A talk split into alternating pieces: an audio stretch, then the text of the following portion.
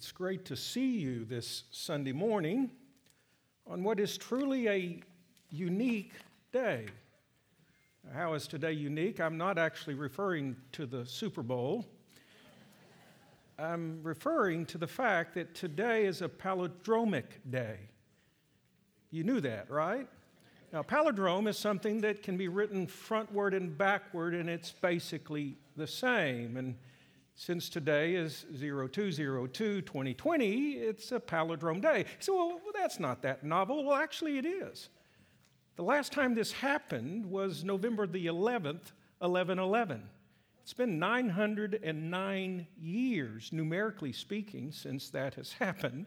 And if you want to look ahead, it will be another 101 years until it happens again on December the 12th, 2121. It's just a, a, quirky bit of information, but I thought, well, that's interesting. It's a unique day. But truth be known, the significance of this day isn't that. The significance of this day, I'm convinced, is that God has something that he wants to say to us. We've gathered in Jesus' name to worship, and we should be encouraged. God himself would seek to speak to our hearts through the testimony of his word. With that said, can I pray for us that that will be exactly what is achieved in the moments remaining? Dear God, I come to you in the name of Jesus Christ, and my prayer is simple. Give your people ears to hear what you would say to us out of the testimony of your own word. Speak to our hearts, we ask. In Jesus' name, amen. If you've been attending with us through the month of January, you know we're in a series that I've entitled The Walk, where as a people of faith, we've been seeking to understand how we can actively walk in Jesus Christ.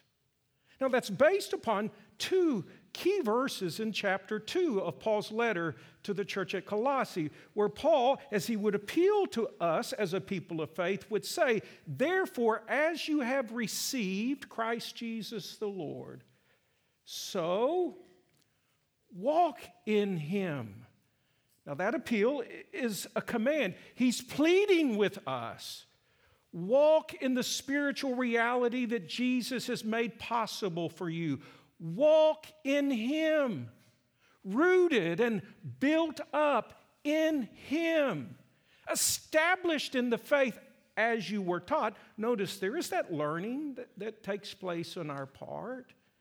But through it all, as we experience Christ abounding in thanksgiving.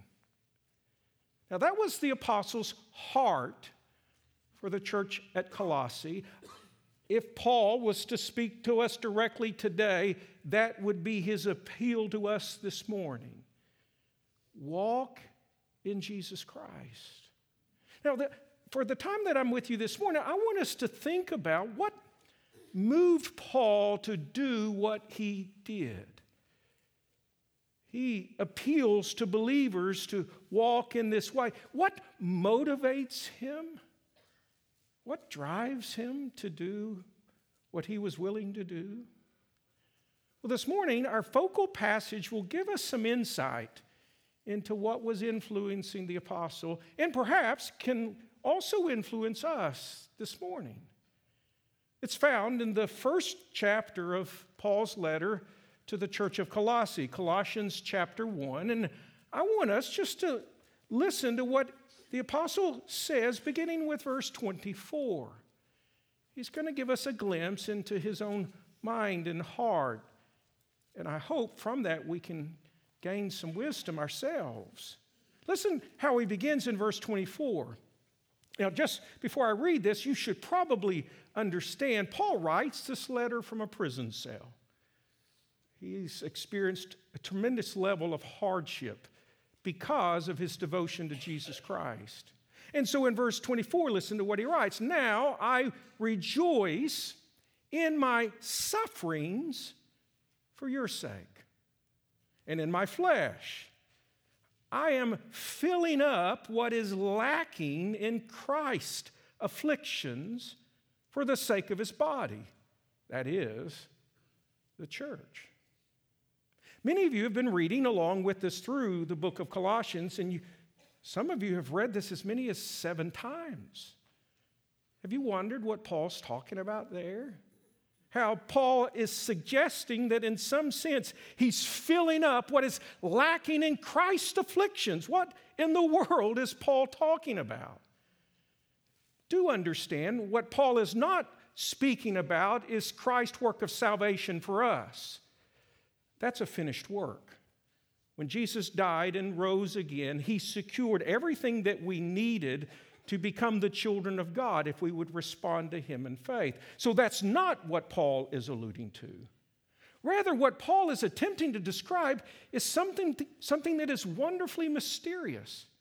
Paul is helping us to realize that as we suffer for the cause of Christ, Christ Himself identifies with us in that suffering.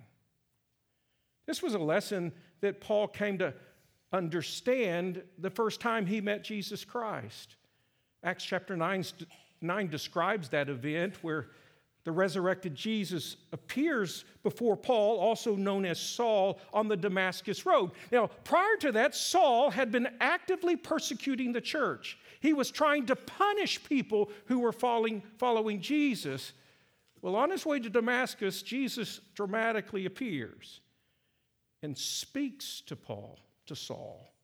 And listen to what he says. I'm reading from Acts 9. It's not on the screen, but verse 4 Jesus speaks Saul, Saul, why are you persecuting me? And Saul said, Who are you, Lord? And he said, I am Jesus, whom you are persecuting. The lesson in all of this is as Paul had this encounter with Jesus, Jesus actively identifies with those who suffer in his name. That their suffering isn't where Jesus is just a spectator to that. No, Jesus shares in that so that when Paul writes that in my suffering, I'm filling up what is lacking in Christ's affliction, he's celebrating that in his suffering, Christ is there. He's not alone in his suffering. We have a dear brother in India that we partner with to support them and their ministry. Well, followers of Jesus in parts of India suffer physical persecution. But when they do, we should realize Christ shares in that affliction with them that he's present in a spiritual kind of way. Well, let's go on. Verse 25, Paul adds, of which I became a minister according to the stewardship from God. In other words, God had something that he wanted me to do that was given to me for you. And what was that? To make the Word of God fully known. Now, I can't stress this strongly enough. When Paul pointed people to Jesus Christ, declaring the truth of Jesus Christ, this wasn't the ideas of the apostle. This was Paul seeking to communicate God's revelations, God's word. See, the hope we have isn't found in the musings of men, it's found in the testimony of God. And Paul says, God called me toward a task where I would deliver to you God's message, God's word. Verse 26 the mystery, he adds, hidden for ages and generations, but now revealed to his saints. Now, In Paul's language, the Greek language, saints is the word hagios, which means holy ones or those who've been set apart by God. He says this mystery has been revealed to those God has set apart.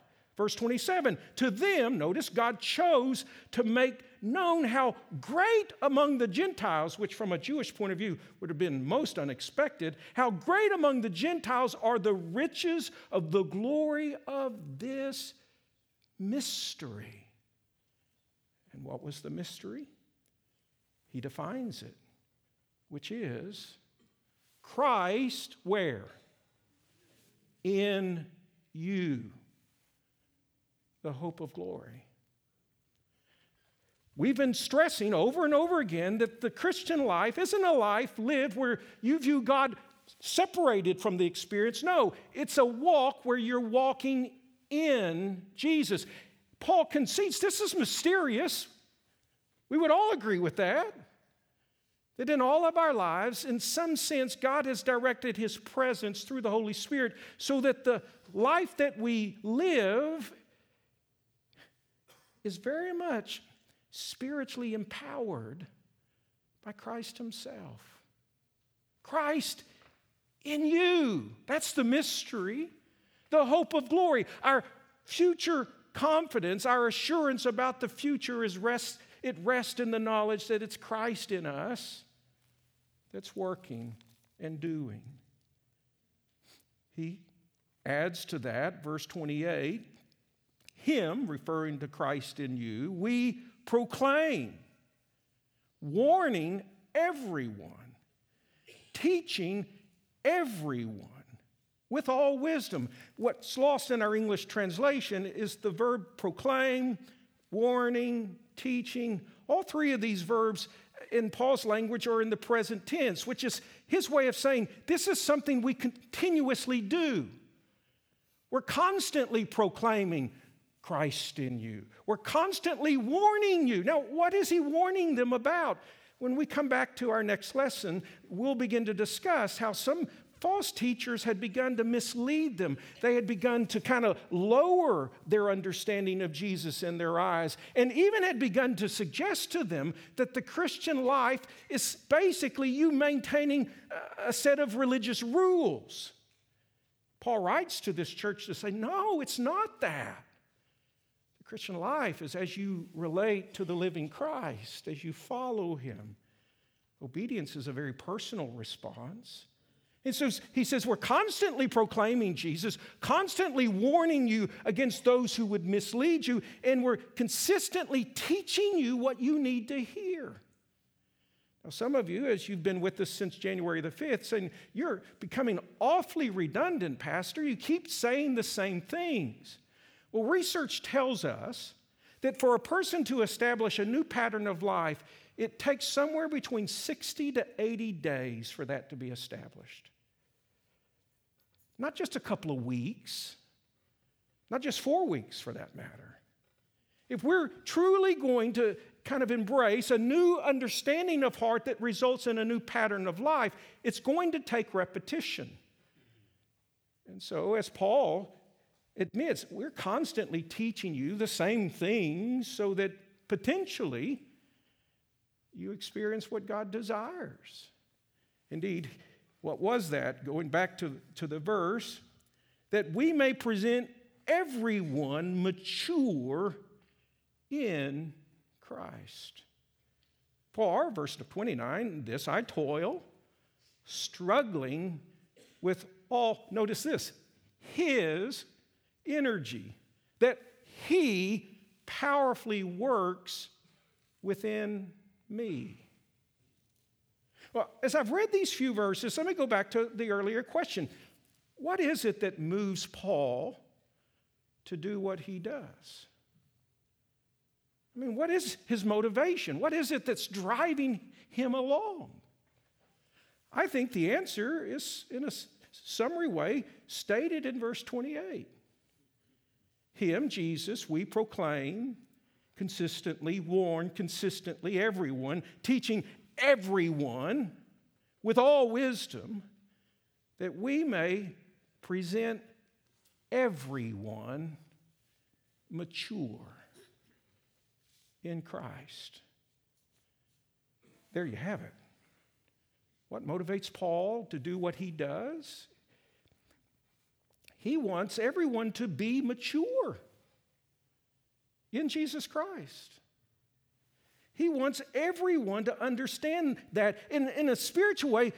What Paul seeks is this he seeks to join Jesus to present himself and others mature in Jesus Christ. That's what he does. Now, I say he presents himself. I think he's included in the everyone. Truth be known, you're not going to be able to help someone else to become mature in Christ if you're not seeking seriously to be mature, mature in your own life. But Paul, as he looks at the task in front of him, his desire, his longing, his prayer is to join Jesus. This is his work, to join Jesus in presenting himself and everyone mature in Jesus Christ. Now, that maybe begs the question well, what is the meaning of mature? We might uh, offer a variety of definitions based our, from our own perspective. Well, let me give you a sense of what was on Paul's mind. The, the term mature, some translations have the word perfect, which is sometimes an uncomfortable term when we see it in the New Testament. Uh, other translations have the word complete. The term in Paul's language is teleos. It's a word that's emphasizing that something has come to the point where it's fulfilling purpose. The simplest way to visualize this is to visualize a, a plant, say a toma- tomato plant. The tomato plant is mature when it produces the fruit it's designed to bear. It's mature, it's perfect, you see. It's accomplishing what it was intended to do. That's what Paul has in mind as he speaks of wanting to present himself and others as mature in Christ. He's wanting all of us to fulfill the very purpose that God has for us. Now, maybe a way to even define that further is to take you back to the prayer that we discussed a couple of weeks ago. Remember what Paul was praying for in Colossians 1? Let me read it for you. And and see if you don't understand this is what mature means. Listen to what he prays. And so, from the day we heard, we have not ceased to pray for you, asking that you may be filled with the knowledge of his, God's will, in all spiritual wisdom and understanding. So, in other words, we'll know what path we're supposed to follow. So as, notice, to walk in a manner worthy of the Lord, fully pleasing to Him. That's the description of maturity. That what we're wanting to move toward is a, a way of life that begins to reflect Jesus in the words we speak, in the actions we take, even the priorities that become our own.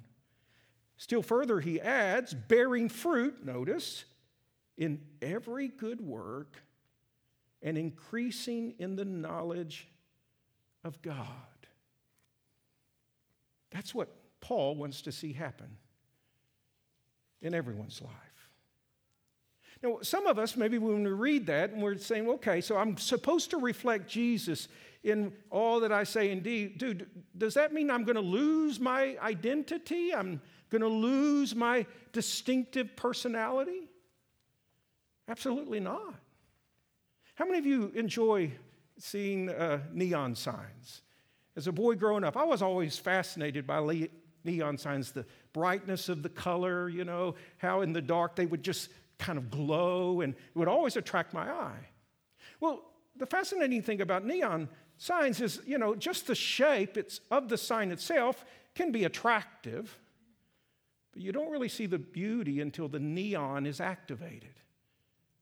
See, neon is a gas, and electricity is introduced to the gas so that it generates light. So that was what was there in terms of its original shape has an enhanced beauty to it. What Paul wants us to discover is something similar to that. Each and every one of us are unique in personality and gifts and who we are collectively. But see, the beauty of who we are is fully seen when we discover Christ's influence in our lives, where what we do is fully pleasing to Him. It bears fruit in every good work. I mean, if you want to see the most beautiful you, then let Jesus Christ manifest in an increasing way His presence within you. And I do stress it is Jesus at work within you. Go back to Paul's prayer, verse 11 being strengthened with all power according to his, God's glorious mind, for all endurance and patience and joy. Paul says, I want to present everyone, including myself, mature in Christ. I want everyone to learn how to walk in a manner worthy of the Lord, fully pleasing to the Lord, bearing fruit in every good work and increasing in the knowledge of God. That's what I aspire to. That's what I long to see. Now, here's the deal that was Paul in his example. Do we want to follow that? Should we follow what Paul is modeling for us? More specifically, I mean, should we not want to present ourselves and others as mature in Jesus Christ? I mean, shouldn't that be something that we want as well? Now, come on, preacher. I, am not a minister like the apostle. I'm not a, a pastor like you. I mean, that's a task that's reserved for just a few. Oh, really? Last week we read a verse out of Hebrews chapter 1 that reminded us that Jesus is the exact representation of Christ and uh, of God in his very nature. But later in the book of Hebrews, listen to what the writer says in terms of how we are to be responding mutually. I'm reading from Hebrews 10, verse 23. Let us, he's speaking to believers, hold fast the confession of our hope without wavering. For he, God, who promised, is faithful. Now, is there an amen to that? He is faithful. And verse 24, let us, speaking to the believers, consider how to stir up one another to love and good works, not neglecting to meet together, as is the habit of some, but encouraging one another, and all the more as you see the day, referring to Christ's return, as you see the day drawing near. Now, what the writer of Hebrews is trying to suggest to us is that all of us should be encouraging one another to live out our faith. That we shouldn't avoid getting together because it's in the coming together that we can strengthen each other. We can help each other discover what it means to live in Christ Jesus so that we might be mature. Earlier in, in Hebrews, consider Hebrews 3:13. But exhort one another every day, as long as it's called today, that none of you may be hardened by the deceitfulness of sin. Paul says, I want to join Jesus in presenting myself and everyone else mature. Well, shouldn't we express that same desire of heart? Shouldn't I want to present myself and others mature? Now, I want to give us a, a, a way that we can do that. I mean, throughout this series, I've been providing a plan of action. And so this morning, I want us to, to, go back to our plan of action from last week and consider just a slight change to what we've been doing. If you have your connections, it's listed there. But look at it and consider if this is something God can do through you to help us encourage each other. Now, the first step is this begin each day by reading a chapter of Ephesians. Surprise, surprise. We're moving out of Colossians. We've read through it for the whole month of January.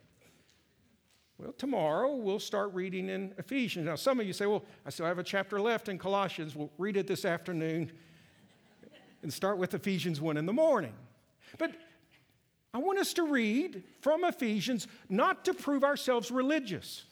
I want us to read as a disciple who believes in Jesus Christ. And so as I read Ephesians 1 in the morning, I'm asking God Himself to highlight within my heart what He would help me to see. The lesson, the truth, the insight, I'm asking Him to speak.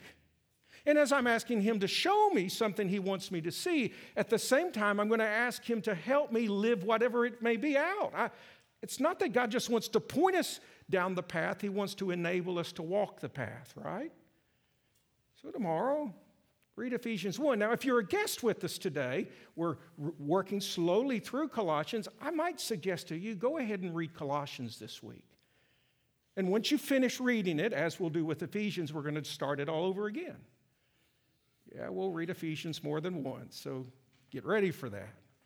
But whether you're reading Colossians or Ephesians, the prayer is the same God, I want you to speak to my heart, and I want you to help me do what you highlight for me to do. That's the first part of our plan. The second part, ask God also to fill you with his wisdom and understanding concerning the people and situations you face into the day ahead. Again, that's you're putting practically in motion the prayer that Paul models there in verses 9 through 12. And as you're asking for wisdom, notice prayerfully identify the path he would have you today to take. But here's a new element. Consider especially those you might encourage in the faith.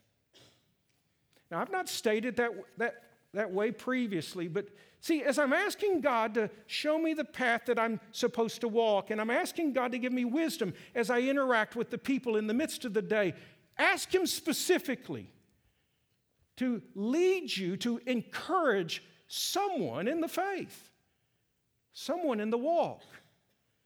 Don't simply approach your Christianity from the point of view I'm going to be the one who constantly receives the encouragement, I'm not going to be one who extends it. We want to follow Paul's example, we want to extend support.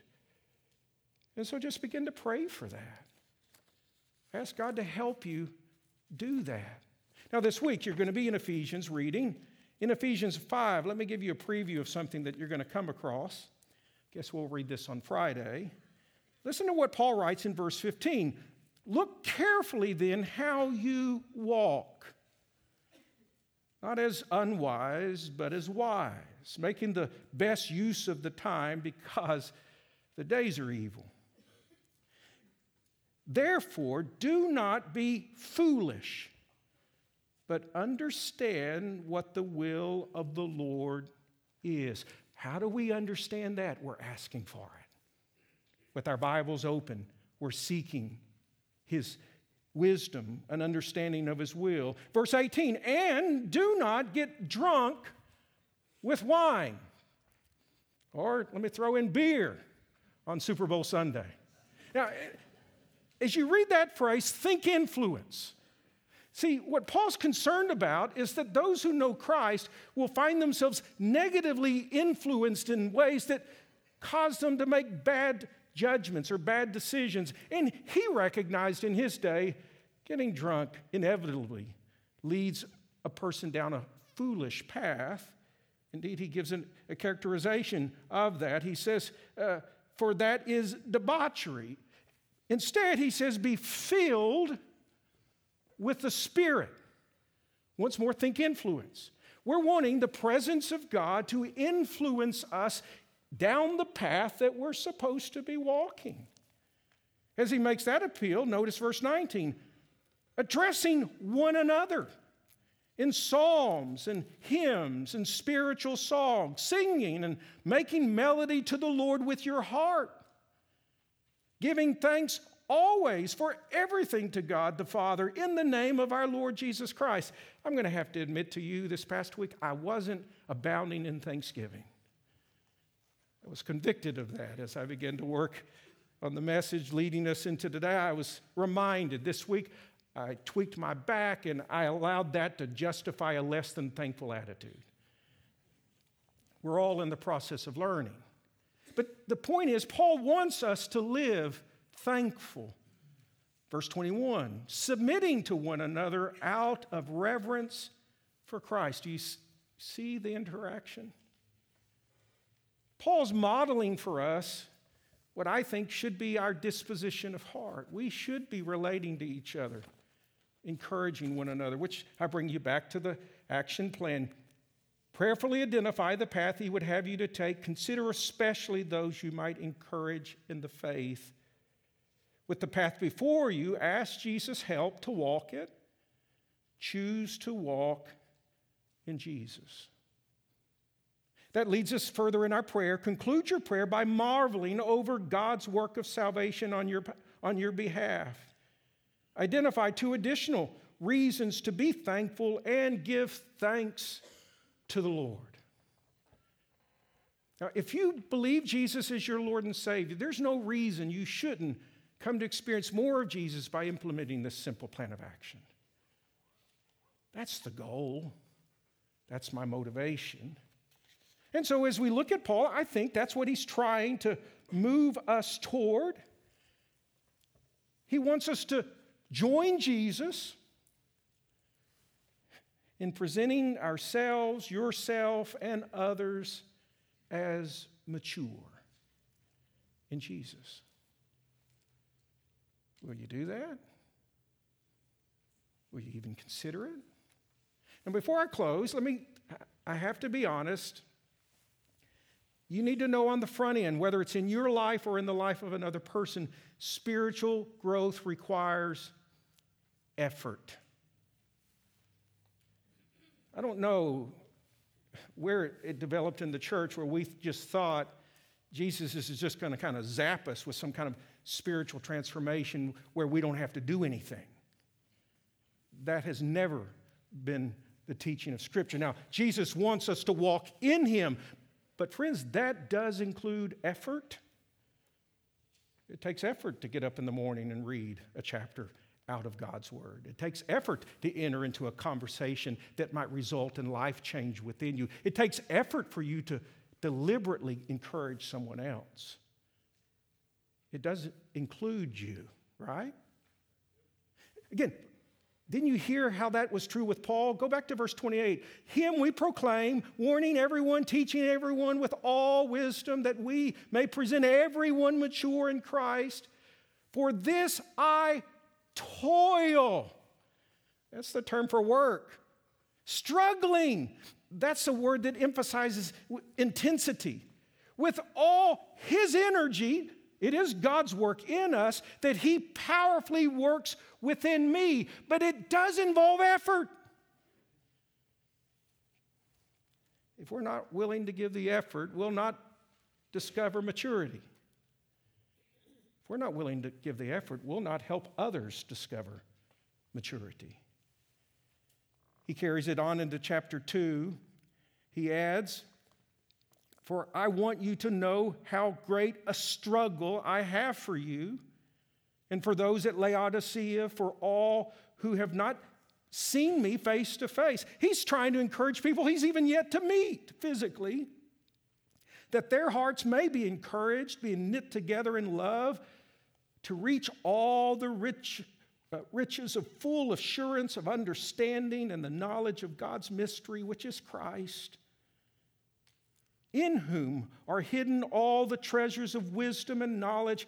I say this in order that no one may delude you with plausible arguments, for though I am absent in body, yet I am with you in spirit, rejoicing to see your good order and the firmness of your faith in Christ. Spiritual growth requires effort. That's always been the case. And that will be the case into the week ahead. Now, I don't want to, to misguide you with that. We don't focus on ourselves. The effort isn't self centered. Where's the focus? We discussed it last week. The focus is where? It's on Jesus, right? It's Christ in you. I want to direct my effort to focus on Him, to relate to Him, to discover the wisdom that is His. the focus is on Jesus. And that explains then in verses 6 and 7 what Paul goes on to say. So, therefore, as you have received Christ Jesus the Lord, so walk in him, rooted and built up in him, established in the faith, and I could put in parentheses, in him, as you were taught, abounding in thanksgiving. The next seven days can be extraordinary days for you. If you will join Jesus in presenting yourself and someone else mature, put forth the effort. See what God will do. Let me pray for us. Dear God, I thank you for the attentiveness of each person here. I thank you through your word. You have spoken. I, I pray you would now help us to do something, that our faith would awaken within our hearts and minds thoughts that lead us to action. Father, I pray you will enable every believer in the room this morning to be more mature in Jesus than they were the last week. But I know a part of what that includes is our willingness to encourage someone in the faith. Lord, help us to begin to do that actively. We pray in Jesus' name, amen.